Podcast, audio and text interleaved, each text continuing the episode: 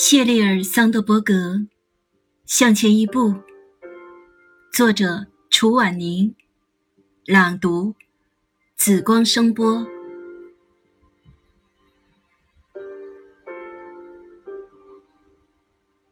谁料到天意难违，他们婚后十一年的一次在墨西哥度假，戴维突发心律不齐，从跑步机上摔下后昏迷不醒。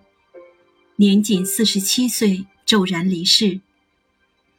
他对戴维说的最后一句话是：“亲爱的，我先睡一会儿。”没想到一睁眼，竟与爱人永别。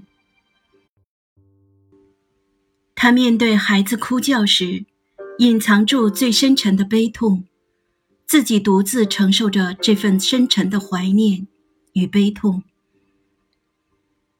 悲痛是个极其苛求的伙伴。戴维最初离开的那几天、那几周、那几个月，悲痛一直都在。它不止隐藏在海平面之下，还浮上了海面，细密、绵长，挥之不去。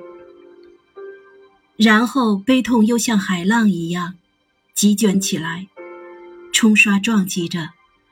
就好像是把我的心抛出身体一样。另一个选择，巨大的悲痛折磨着桑德伯格。之前越甜蜜，痛苦就越难熬。虽然极力强撑，却迟迟不能走出戴维离开的阴影。悲伤的情绪很快影响到正常的工作和生活，越隐忍，压抑越大。桑德伯格在 Facebook 上写：“我再也没有片刻真正的快乐，因为戴维的去世意外而突然，他总觉得是自己在午休时没有关注到去健身的丈夫，沉浸在巨大的悲痛。”与自责当中，尽管他极力隐藏，但他的情绪同样感染到孩子，因为儿子对他说：“妈妈的哭泣让他很难过。”那一刻，他决定为孩子寻找快乐。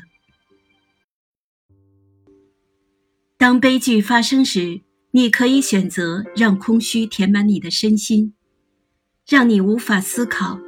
甚至无力呼吸，但你也可以尝试去发现生活新的意义。此后，他用 David 的名字设立了奖学金项目，寄托思念，也资助年轻人。他用文字记录自己一点一点走出悲痛的过程，出版了《Option B》，另一种选择。